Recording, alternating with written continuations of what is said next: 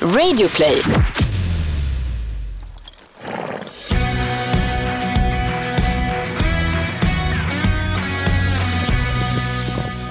Här är podcasten Ridklubben med mig som heter Gry Forssell. Och jag heter Rebecka Lagin. Nu är det 2020 hörru. Jag vet, helt sjukt.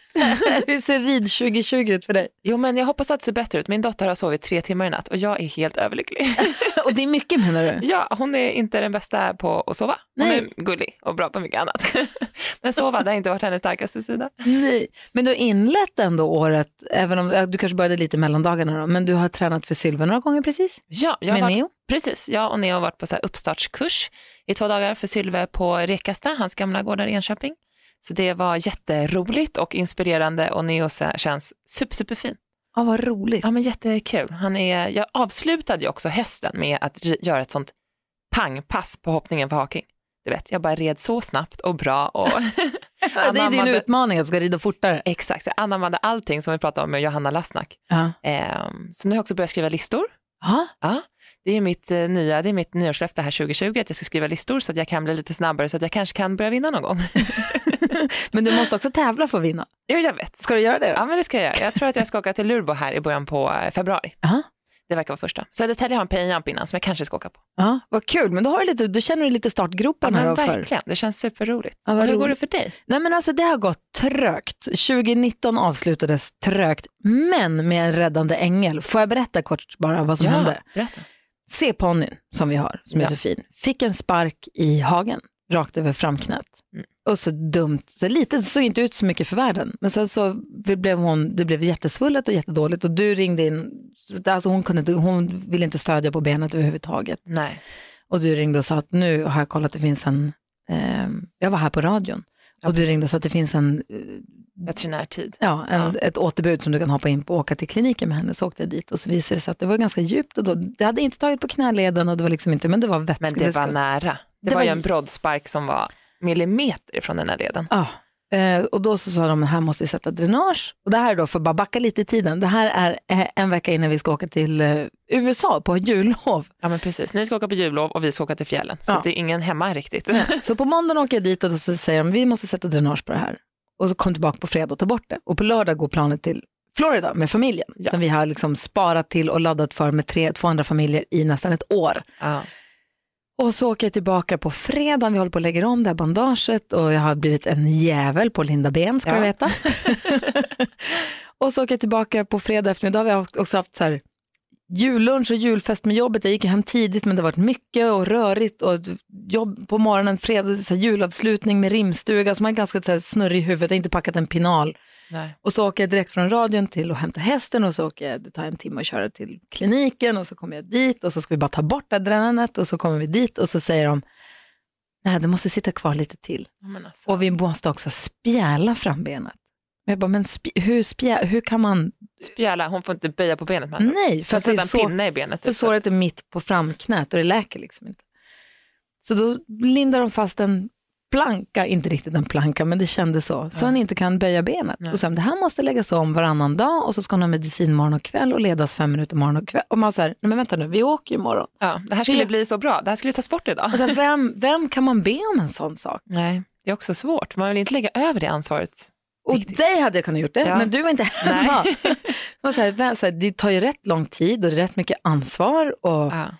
Vi har en tjej som är tonåring som hjälper oss med henne, men det kan jag inte be henne om och ska jag Nej. be någon annan i stallet. Och så, det är rätt mycket och så tänk om det inte blir bra. Så man kanske åker in igen. så jag står där fredag eftermiddag och sen nästan gråten i halsen och bara, hur ska jag göra? Och då är det en tjej som jobbar på kliniken som bara, vet du vad, jag har en tom boxplats i mitt stall. Jag kan ta hand om henne i veckan. Ja. Alltså, Helt fantastiskt. att det finns sådana människor, det är helt... Jag bara, du, vet, så här, jag bara, du menar du allvar nu? Du vet, för jag måste ha sett att, jag var, att det var Mycket. Eller att det var något. Ja. Ja. Så hon bara, ja men jag har sålt en häst och inte köpt någon ny så jag ska bara ringa och kolla med stallet att det är OK. Och så där. Så att, då tog hon hand om hästen hela veckan. Och det som också är så fantastiskt är att hon jobbar på kliniken. Hon Ja. kan ju allt, hon är proffs. Hon har numret till Axel Exakt. som är veterinären. så hon har liksom, och, nej, det var fantastiskt, alltså, det var sån ofattbar lättnad. Samtidigt som det här hände så ligger alltså också Alex och Vince, Nicky hemma i 40 graders feber och planen är att vi ska åka utomlands nästa morgon. Så det var ju, allt var så himla rörigt. Jag bara, det här var liksom grädden på moset. Ja. Så då helt plötsligt så, då enklaste sättet att ta sig till hennes stall var via bilfärja. Så när jag klockan sex på kvällen sitter på bilfärja med hästbuss på väg till ett stall jag har varit på en gång när du var där och tävlade på en jump. Ja. Ehm, så var så här, vad, är det som händer? Vad, är, ska, vad ska det bli? Ska jag verkligen åka? Såg hästen som inte kan böja också. benet och det var bara så, det var så, och det var så obra. Och jag är så fantastiskt tacksam över hon, Alexandra heter hon, helt fantastiskt Ja. att hon tog hand om den här Bonnie Ja, den här veckan. verkligen. För jag kände då kan man säga ha och sen så åka med buss. Tänk om folk bara kunde bli lite bättre på att hjälpa varandra. Vad Ah. härligt det är. Ja men alltså, att ha den förutsättningen som hon hade det kan man liksom inte Men jag riktigt. tror att det var meningen, tror du inte? Hon hade en stallplats, hon var där, hon hörde och märkte att du inte hade riktigt tid just då. Och hon hade tid.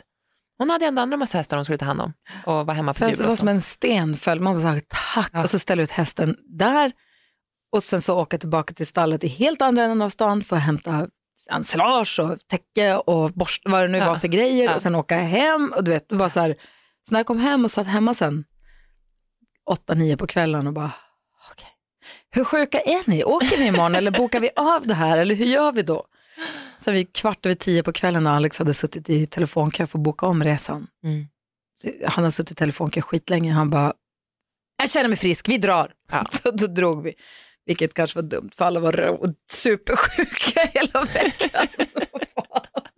Men ni åkte. Och på såret verkar må bra. Ja! Det är, det är inte helt läkt ännu, men hon är inte det minsta halt. Hon är pigg och glad och snäll och söt och har skött sig jättebra. Och Det ska bara läka ihop. Det tar lite tid i och med att det sitter så dumt. Exakt, det blir lite att du får läka inifrån. När Mm. det, för varje gång hon böjer på benet så går det ju lite upp. Ja, det vill inte riktigt liksom stänga sig, men Nej, det är men på precis. väg nu. Det blir bättre och bättre för varje gång. Ja. Och apropå detta, vi har ju Höök som sponsrar den här podden. Eh, och jag var inne på Hööks hemsida och klickade på Hööks Academy som vi pratade om i förra avsnittet tror jag. Ja men precis. Och gick in och klickade på om hästen.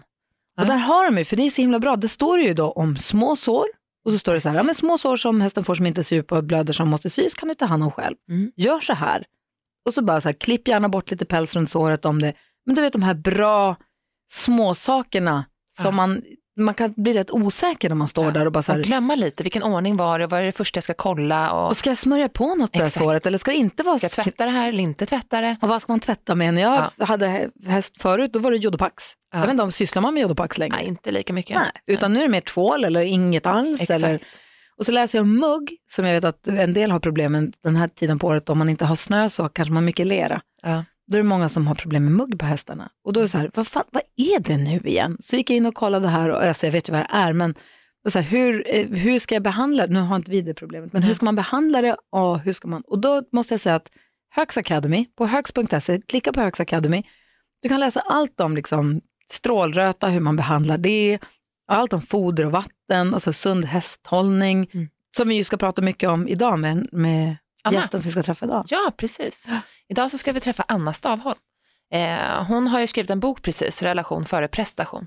Och hon jobbar ju mycket med att istället för att eh, jobba med bestraffning till hästarna, att man kanske eh, bestraffar dem till att göra det vi vill, att man istället eh, bemöter och kanske eh, att man försöker bli kompis med hästen. Att Och lägger så- man på skänken och så händer inget så lägger man på Piskar ett spö. Exakt. Så gör inte hon. Nej, hon gör lite mer tvärtom. Och hon är lite så här mer tvåvägskommunikation, att man faktiskt kan prata med hästarna eh, och att man kan få hästen att svara. Och, och hon skriver också i början på boken att så här, lek med tanken att du vore en häst. Hur skulle du önska att, din att du blev bemött av en människa? Ja. Det är också intressant. Gärna positivt. Jätte, jag tar hellre en morot än en långpisk när jag ska gå in i lastbilen eller transporten. Verkligen. Eh, och lite så här att hon berömmer sina hästar med godis, också intressant för att vi har ju en ponny Safir på ridskolan som då skulle kanske ta med hela handen. Ja. Eh, och lite så här, hur gör man då om ens häst blir lite nafsig eller blir hennes hästar aldrig? Vi får prata mer om det. Det ska bli jättespännande att träffa henne. Ja men superintressant. Och sen har vi också Scanbio Ja, som eh, fortfarande sponsrar vår podd och det är vi otroligt glada över. Eh, och de har ju spånpellets som man vattnar och så säger det poff så blir det fluffigt och härligt. så lägger man in i boxen. Exakt, och de har ju processat det så de har tagit bort så mycket damm som det bara går Ja. från det här så det ska vara ja, så dammfritt som möjligt. Och Ja. det märkte jag faktiskt, jag var ute och åkte lastbil med Neo och då vattnade jag och hade i lite spånpellets och det dammar så mycket mindre än vanligt spån tycker jag. Det är skönt i, i bussen eller Exakt, transporten också, för då att det inte är dammigt och det kommer liksom luft och det är runt lite, så jag tycker alltid att det är så dammigt allting. Ja. Men det är det inte längre. Gud vad bra. Jättebra, så jag kan verkligen rekommendera Skambio. Ja. Ska vi välkomna Anna in i studion? Då, ja, kanske? det gör vi. Bra.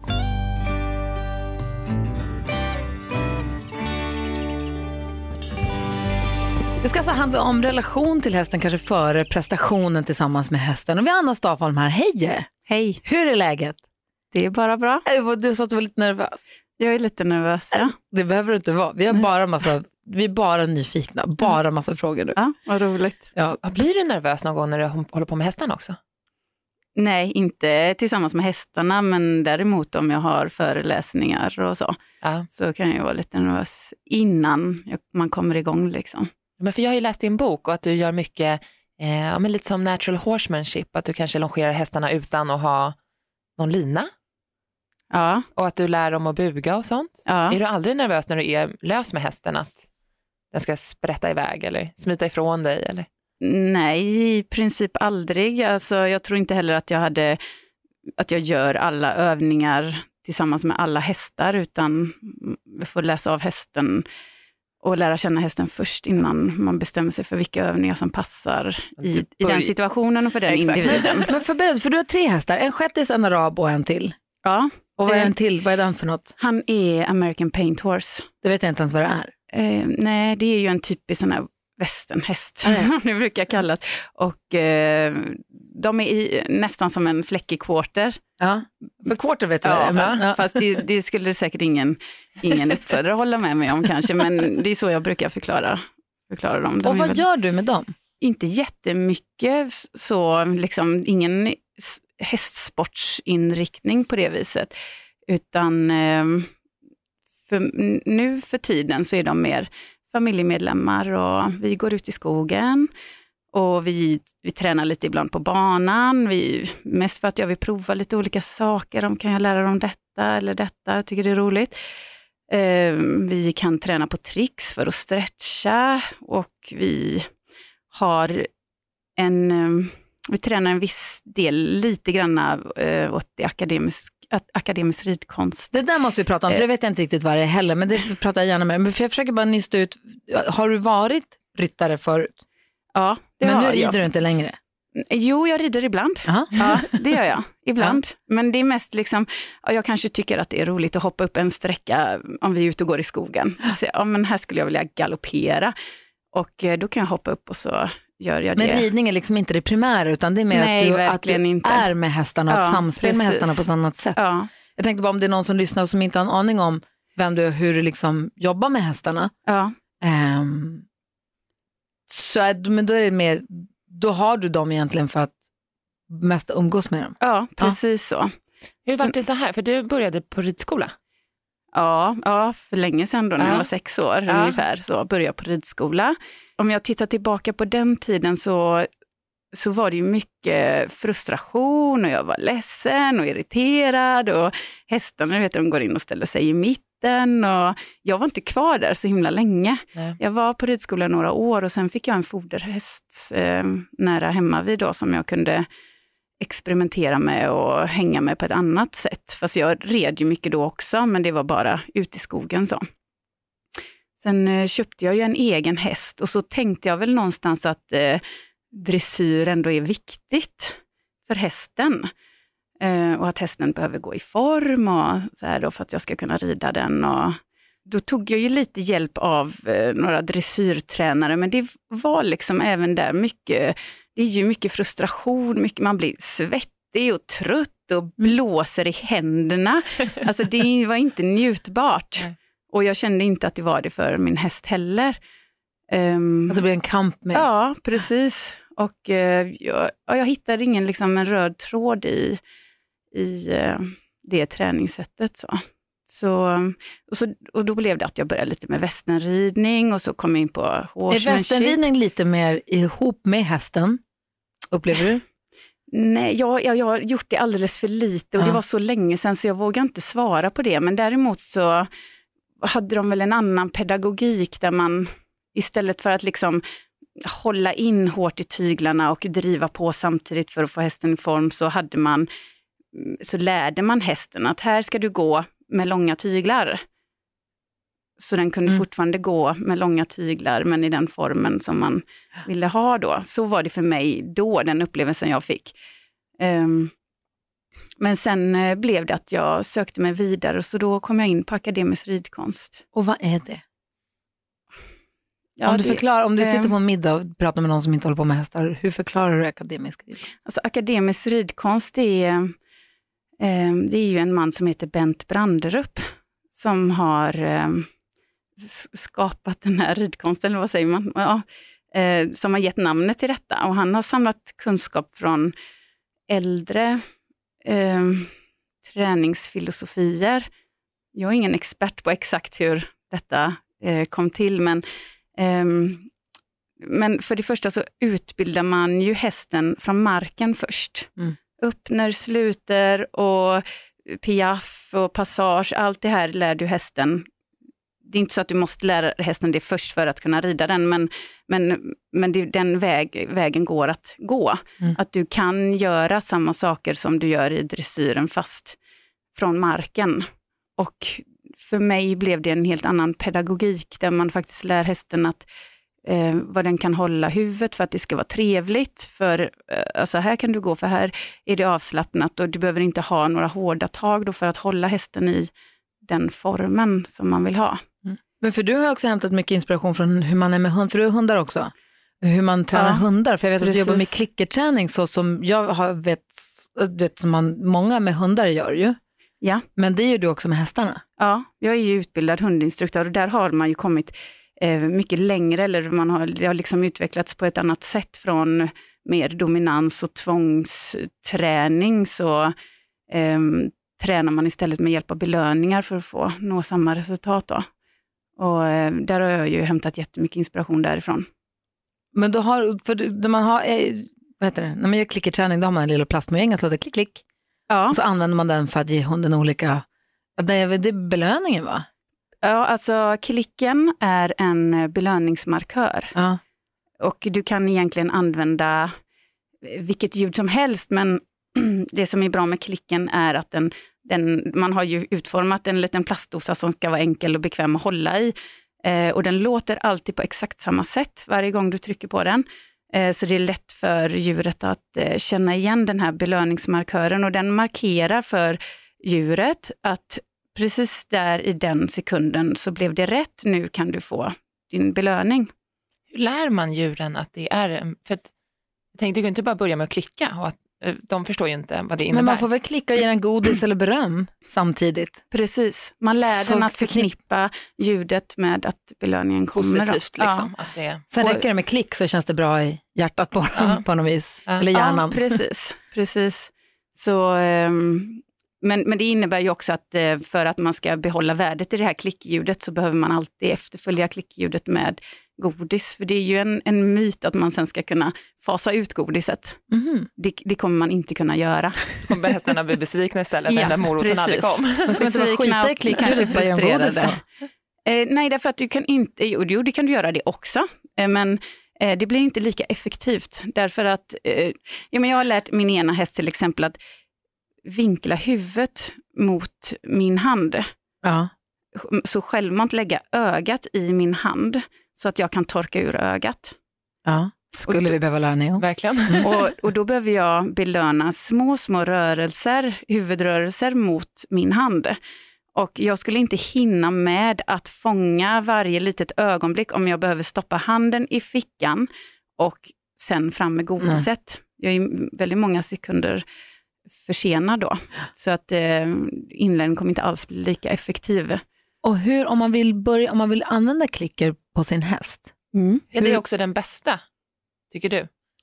Den positiva förstärkningen. Är klicken den bästa att börja med eller har du någon annan som man borde? Eh, eh, Ja, absolut. Och lära in en belöningsmarkör. Och det behöver inte vara ett klick. Det, det är himla käckt med den här dosan. Som sagt var, den är utformad för att man ska kunna hålla den i handen och det är ett bra ljud i den. Men du kan också använda en eh, röstsignal.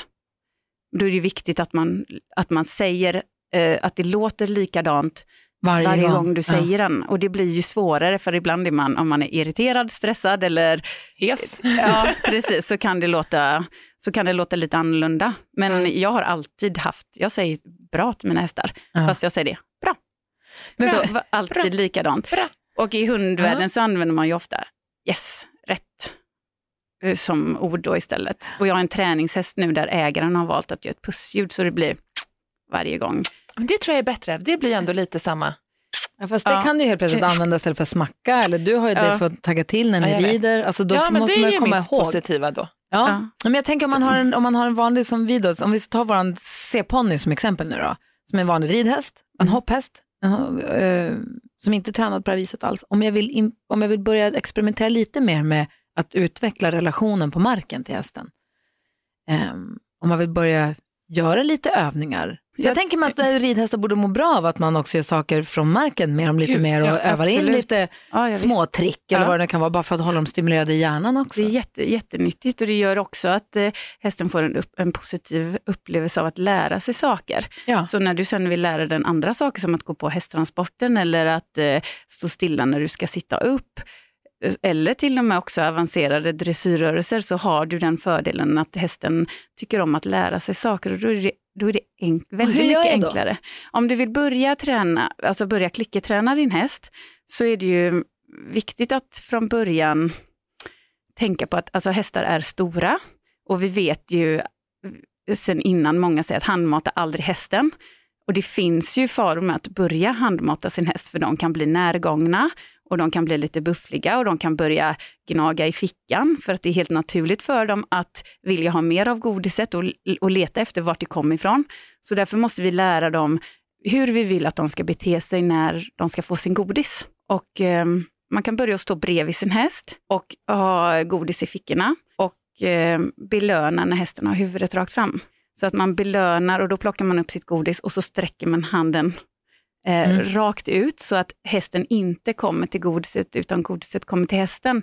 Så att man redan från början lägger en god grund där hästen Inte vet att hämta det själv. Nej, utan, precis, utan ja. vet att jag ska stå, när jag har hört min belöningssignal så ska jag stå här och vänta på att godiset kommer till mig. Så man börjar Så- med att säga att man bara står och den står helt still. Då klick, fram med godis. Precis. Så då kommer den med huvudet mot mig, då händer ingenting. Men Nej. sen som huvudet är fram och stilla, då är klick och fram med godis. Precis. Och om hästen Och så då börja går där. mot mig hela tiden, är det med att den aldrig vill stå still utan så fort då vill den gå mot mig? Hur Ja. gör jag för att liksom få den att stå still? Då är det nästan bäst att börja på andra sidan av en boxdörr. Ja. Bara för att man inte ska hamna i det här att man behöver knuffa eller bort sin nej. häst och göra det hela till något negativt när det egentligen var meningen att det skulle bli något, eh, något kul det här. Så kan man, kan man stå på andra sidan av en boxdörr och träna där istället. Och sen är det jättebra att tänka på i början att man inte använder det godaste hästen vet. För de går igång på det och de kan bli så ivriga så att de har svårt att kontrollera sig. Även om de vet att de, de kanske har lärt sig eh, halvdant att de ska stå med huvudet rakt fram, men sen så är det så gott med det där godiset och så, Kommer man med betfor, som värsta Ja. knarket. De bara, så därför innan hästen, och det kanske man, vissa hästar får man ha ehm, alltså lite tråkigare belöning. Vad är Helt- tråkigare belöning då? Eh? Lucernhack brukar jag rekommendera, för det är ändå enkelt att ha i fickan, eller om du har en magväska eller så. Och till och med vissa, vissa kan man belöna med hö. Och lucern det är ju som finhackat hö, typ. Ja, eller liksom. precis. Och då Ja. ger du bara lite grann i, i handen. Ja, jag brukar faktiskt till en början när jag väl ska, när jag, när jag ska träna in det här godisbeteendet, eller alltså ta godis fint beteendet, Mm. då använder jag en stor näve. Därför att då tar det lång tid för hästen att tugga färdigt och tuggandet gör att hästen blir lite lugn. Och så kan den stå och tugga och då kan jag faktiskt få en chans att belöna en gång till att hästen står stilla. Mm. För är det någonting som försvinner fort så kommer den genast börja söka efter mera. Och eh, då får vi inte lika lätt att eh, belöna huvudet rakt fram, stå lugnt och vänta. Poddtips från Podplay. I podden Något Kaiko garanterar östgötarna Brutti och jag, Davva, dig en stor dos skratt. Där följer jag pladask för köttätandet igen. Man är lite som en jävla vampyr. Man har fått lite blodsmak och då måste man ha mer. Udda spaningar, fängslande anekdoter och en och annan arg rant. Jag måste ha mitt kaffe på morgonen för annars är jag ingen trevlig människa. Då är du ingen trevlig människa, punkt. Något Kaiko, hör du på Podplay. Därför är gardinerna.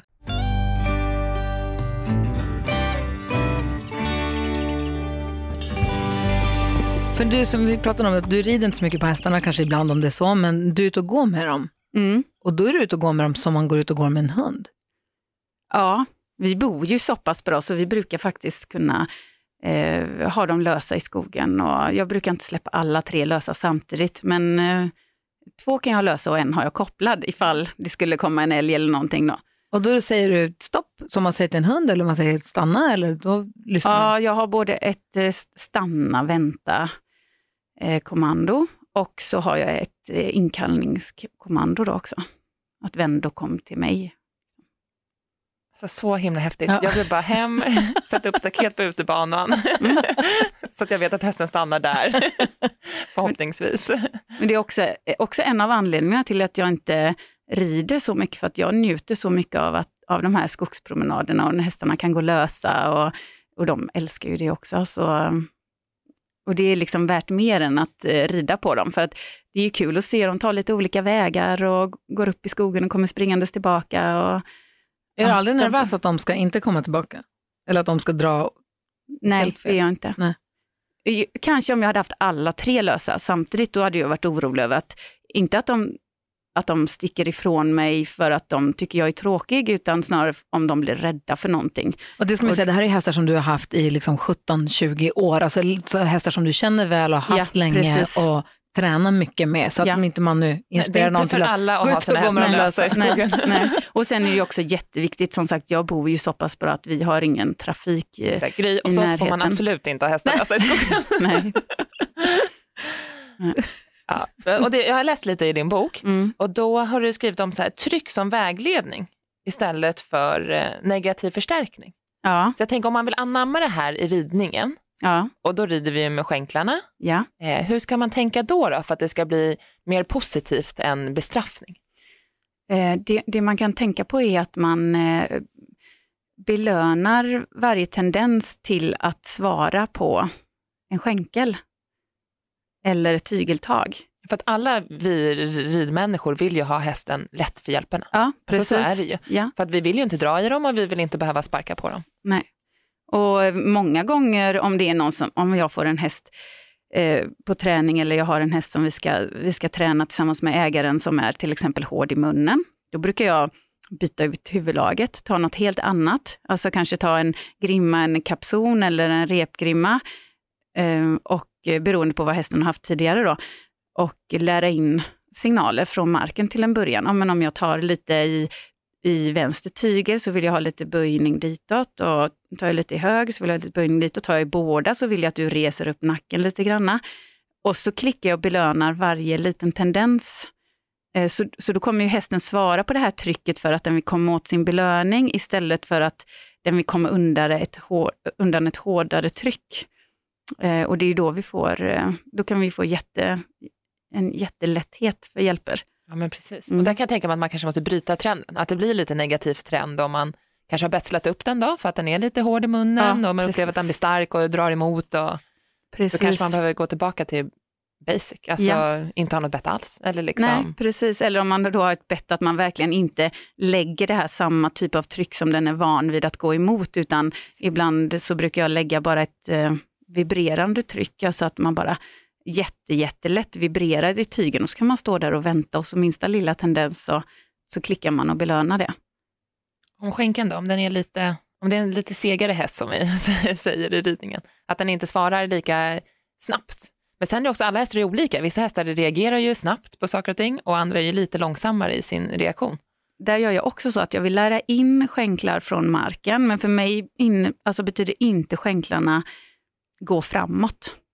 Utan då har jag in, lärt in röstkommandon för att röra dig framåt. Vad har du skänklarna till då? då? eh, flytta bakdel. Att bara styra den mera? Ja, eller om Ja. jag vill flytta in i en öppna, eller in i en sluta, eller ut ur en sluta, ut ur en öppna. Ja. Men jag tänker det du var inne på, om man har en vanlig ridhäst och så känner man den är lite, den lyssnar inte för skänken. Jag trycker, det händer ingenting. Jag måste sparka lite grann.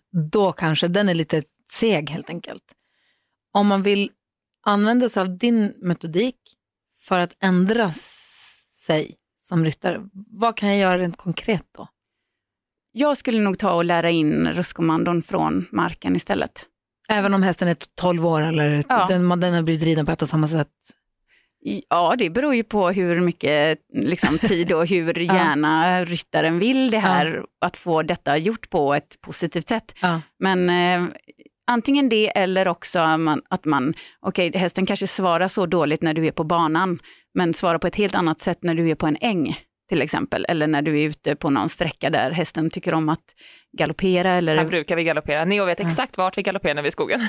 Jag behöver Ja, bara sitta och åka med. Och det där du säger, Exakt. Ja, och om man då säger det där ljudet som Ja. du brukar säga och lägger till sen en belöning för, önskat, för att du fick rätt eh, svar, så är det ju ganska enkelt att om du upprepar det några gånger på en plats där hästen faktiskt bjuder på det, Mm. så är det ganska enkelt sen att ta med sig det. Till ridbanan. Ja, om den vet att den, om den har fått förstärkning för det, alltså om den har blivit belönad för det. Men det är också svårt att ge dem godis när man sitter och rider. Ja, du kan inte göra det i farten, men du behöver stanna och Ja. göra, du kan stanna och göra det.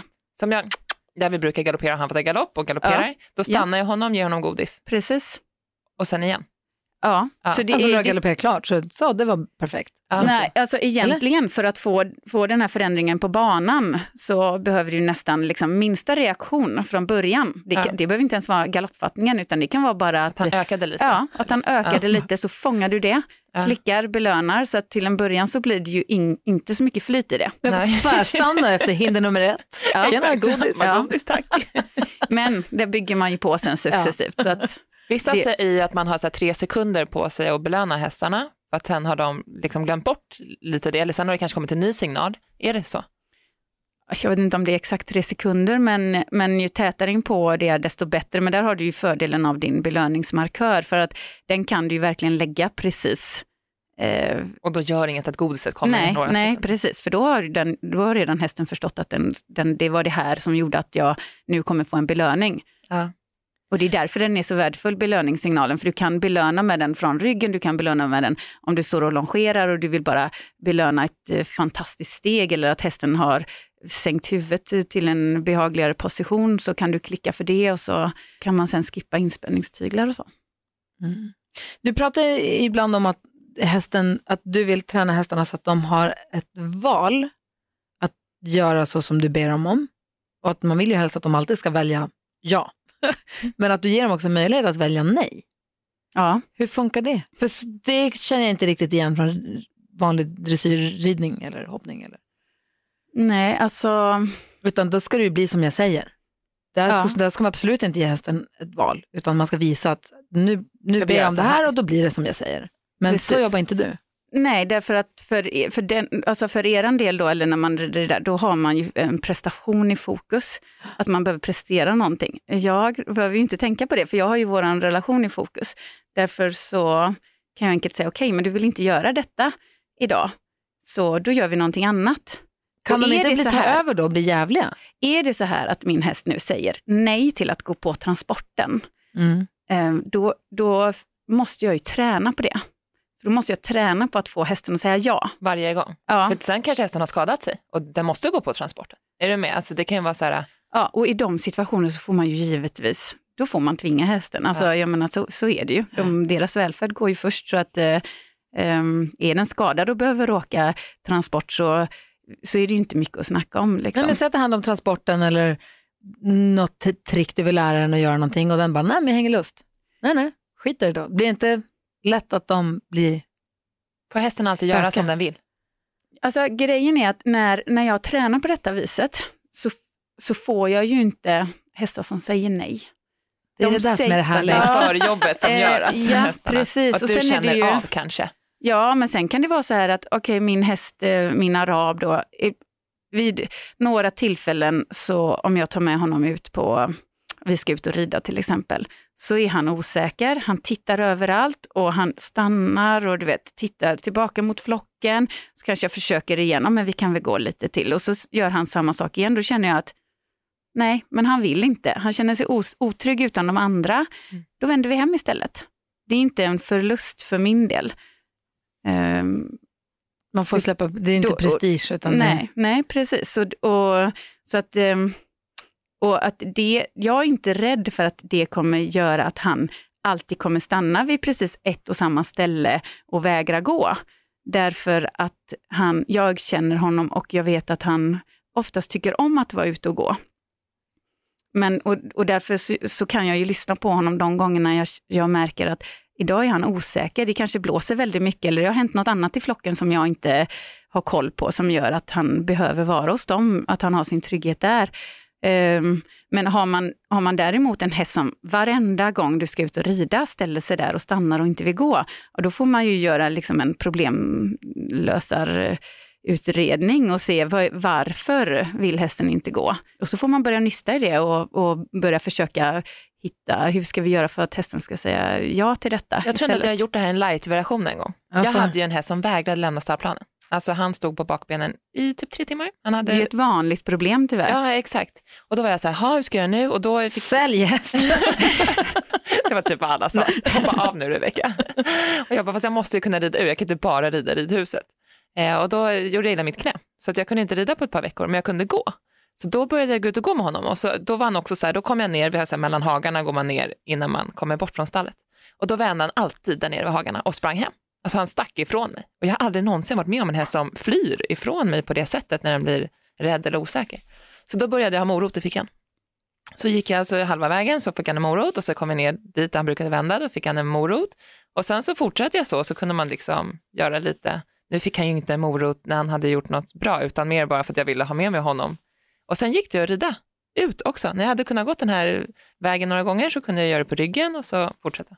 Så Mm, det här kanske jag kan utmana lite mer och ha klicken och att jag kanske ställer mer frågor istället för att försöka muta med mig hästen För när jag tänker på hela man, varvet runt. det här som vi pratar om, klassisk liksom skolridning som handlar mer om att nu bestämmer jag att vi gör det här och du ska lyda mig, så som det har varit eh, traditionellt, eller så som det är för många. Om man börjar helt plötsligt ge hästen valmöjligheter, kan det bli förvirrat? Kan man förvirra hästarna? Ehm, ja, man bör ju inte ibland ge dem valmöjligheter och ibland inte.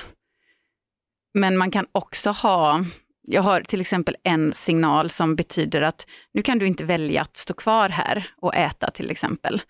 Och för att eh, när vi har gräset till exempel, man kan träna på det också. Det är bara det att jag inte har lagt tillräckligt med tid på det, att man kan träna på att du kan få äta en stund och när jag säger bryt så kan du komma hit och så får du godis och så går vi vidare. Men ehm, i vissa eh, situationer så mm, kan det vara så att min häst vill gå, gå och äta. Men jag har inte tid att stanna på vägen till och från hagen utan vi behöver liksom skynda på. Vi kanske ska in till veterinären eller ja. Eh, och då, då kan jag ha en signal som faktiskt betyder att nu har du inga valmöjligheter utan nu får du följa med. Och det accepterar de. Ja, därför Ja. Att, och, och i de situationerna kan jag använda negativ förstärkning. Mm.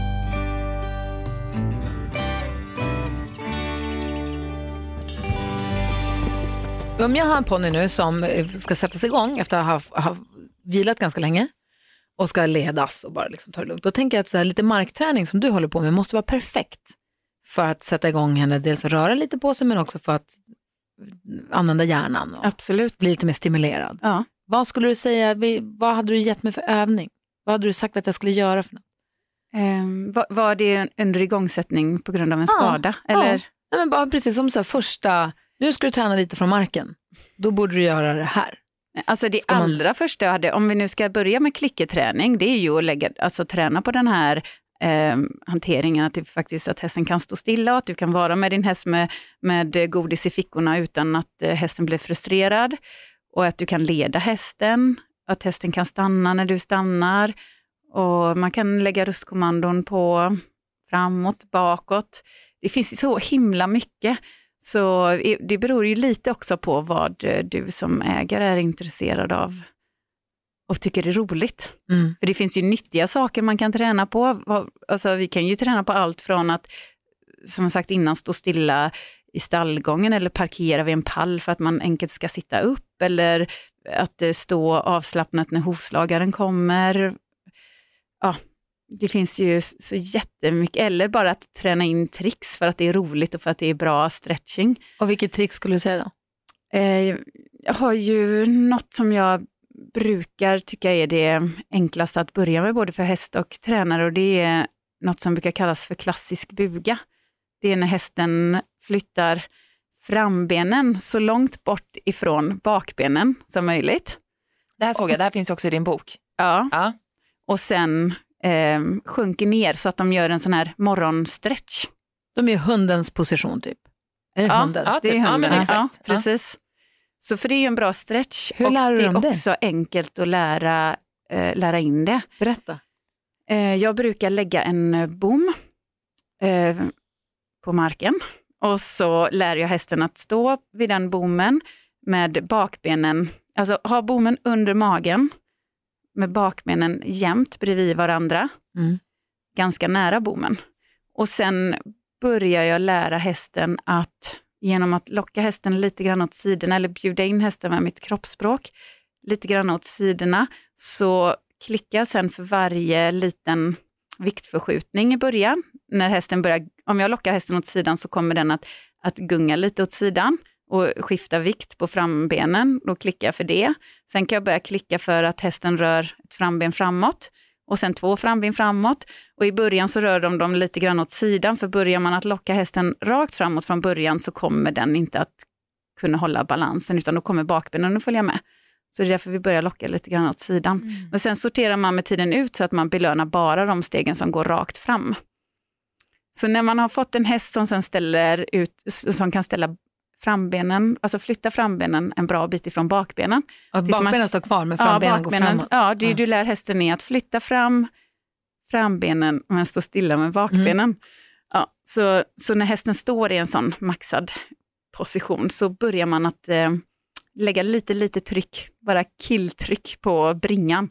Och, och eh, då ska vi lära hästen att flytta vikten bakåt utan att flytta frambenen. Mhm. Det låter då- svårt.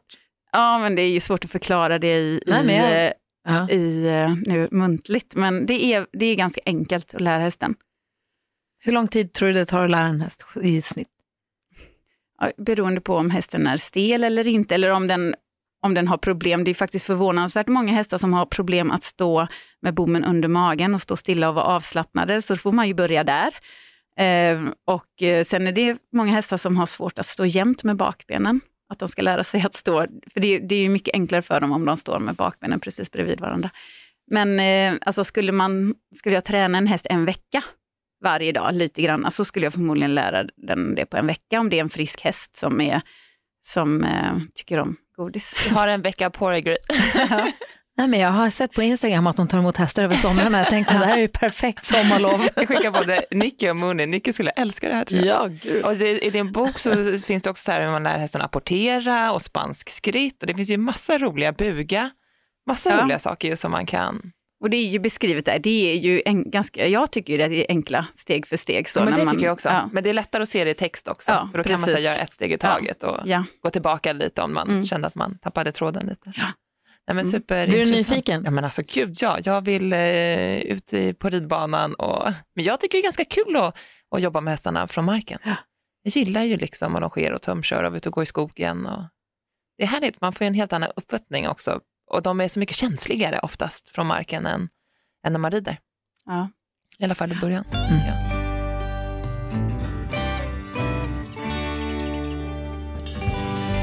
Klickträning har vi pratat mycket om Ja. och sen beskriver du lite targetträning.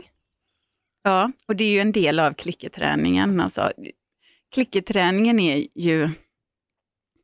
Klicketräning är att använda godis i träning med en belöningsmarkör.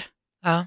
Det är det det är. Men så jag använder ju klicketräningen till att lära in tricksen till exempel. Ja. Ehm, och targetträningen är en väldigt bra första övning. För att komma tillbaka till det du frågade förut. En bra första övning det är ju faktiskt targetträningen. Eh, Och vad att- är det då?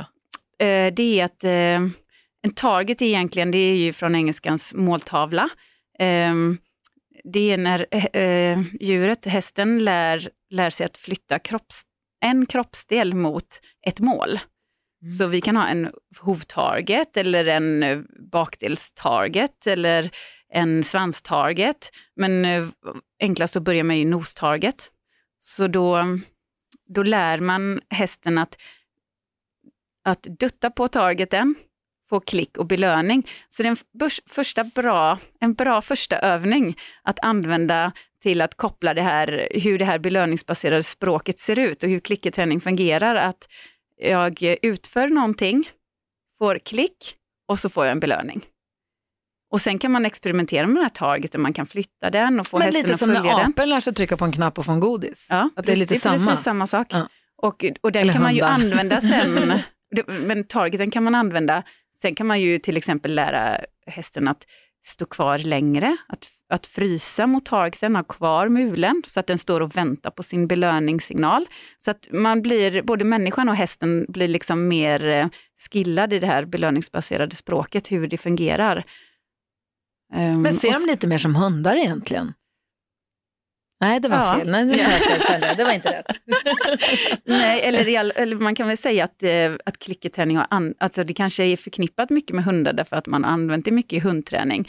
Men eh, den, det används ju jättemycket på alla möjliga djurparksdjur och man har ju tränat krokodiler att frivilligt liksom ge svansen för att kunna ta blodprov och det, det tränas ju på så mycket olika djurarter.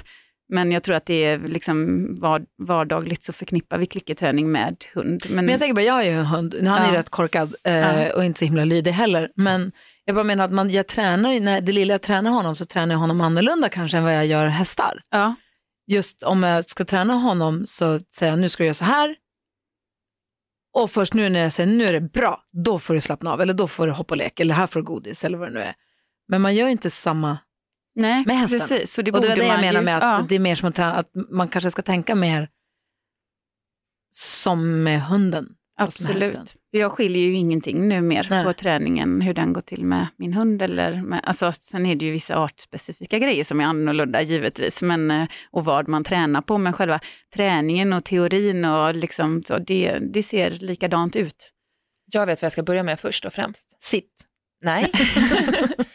jag gör oftast ordning min häst i boxen. Nästan alla mina hästar föredrar jag att göra ordning i boxen lösa.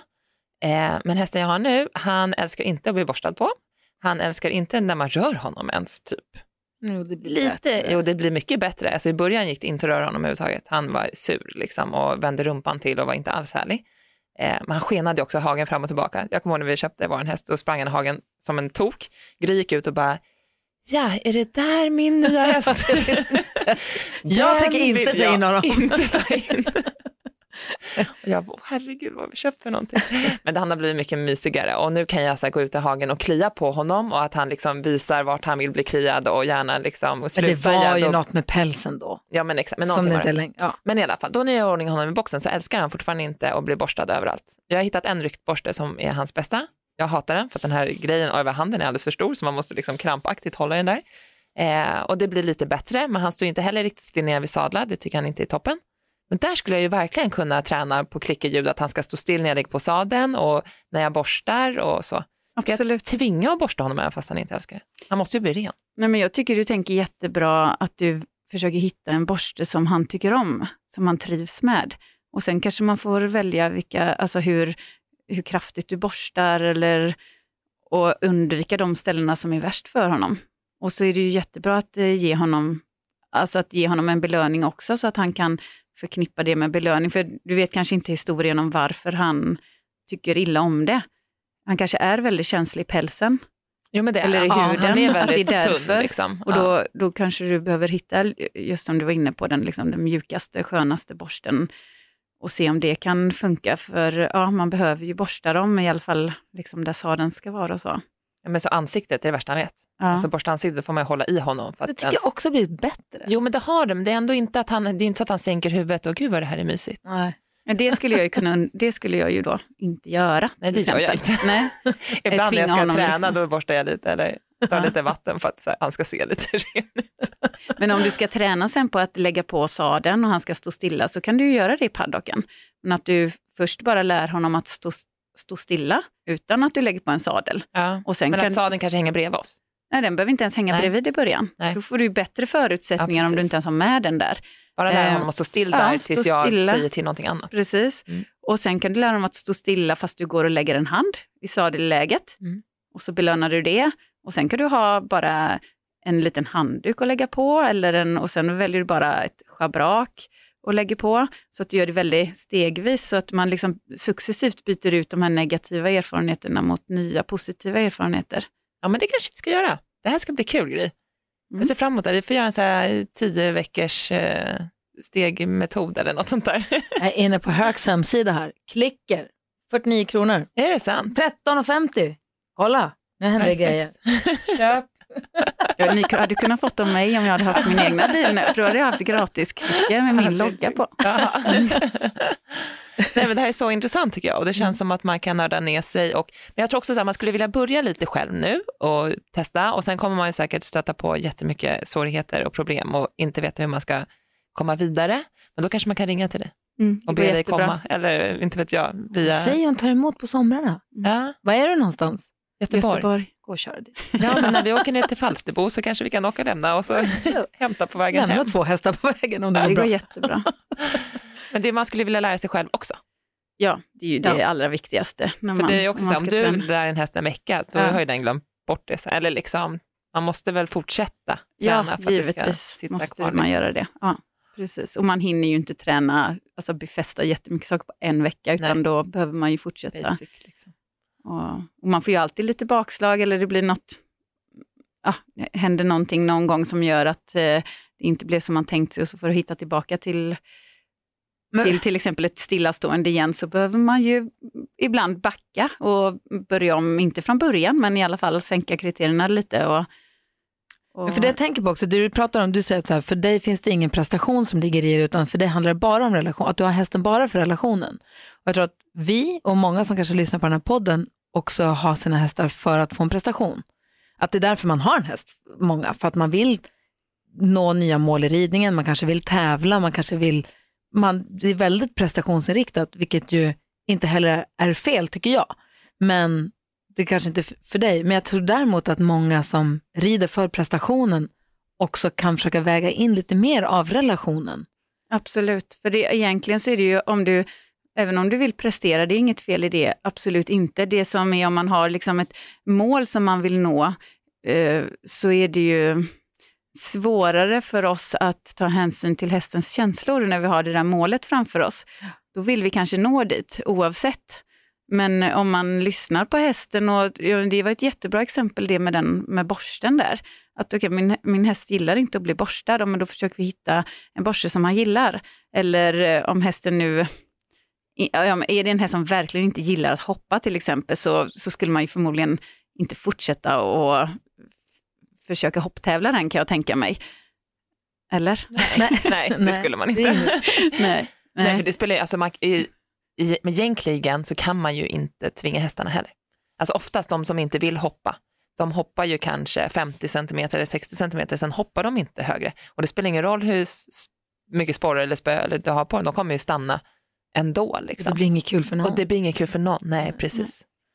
Så så länge man kan, även kan, alltså man kan ju ha mål och jag, ibland har jag ju det jag också för att jag vill ju bli bättre tränare och jag vill kunna visa mina kunder att jag kan göra det här och det här. Och, ehm, Precis, för det blir en prestation även Ja, precis. Men ehm, så, så länge jag kan ha de här målen eh, och samtidigt hela tiden ta hänsyn till min hästs känslor så, så funkar det ju jättebra. Och att jag kan se liksom att min häst tycker att det är lika roligt som jag så, så, så är det ju inte något fel med att, eh, att ha... Nej, precis. Nej.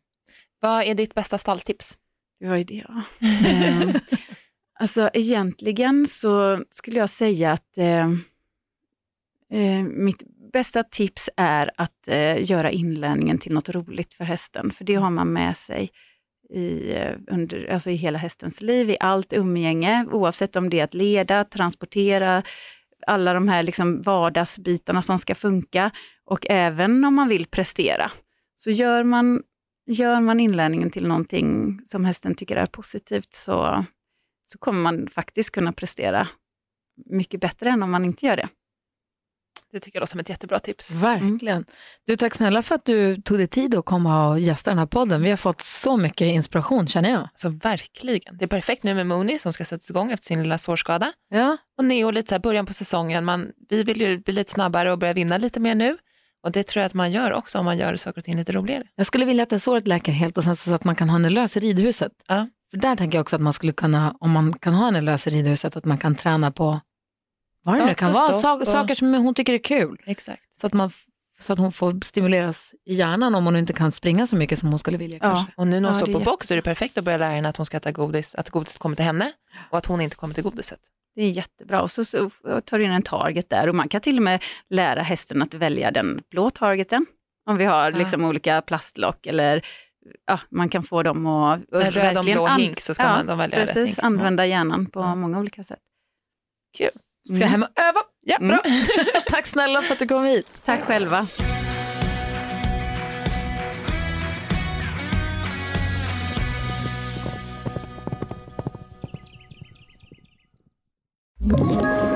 Ett poddtips från Podplay. I podden Något Kaiko garanterar östgötarna Brutti och jag, Davva, dig en stor dos skratt. Där följer jag pladask för köttätandet igen. Man är lite som en jävla vampyr. Man har fått lite blodsmak och då måste man ha mer. Udda spaningar, fängslande anekdoter och en och annan arg rant. Jag måste ha mitt kaffe på morgonen för annars är jag ingen trevlig människa. Då är du ingen trevlig människa, punkt. Något Kaiko, hör du på Podplay. Därför är gardinerna.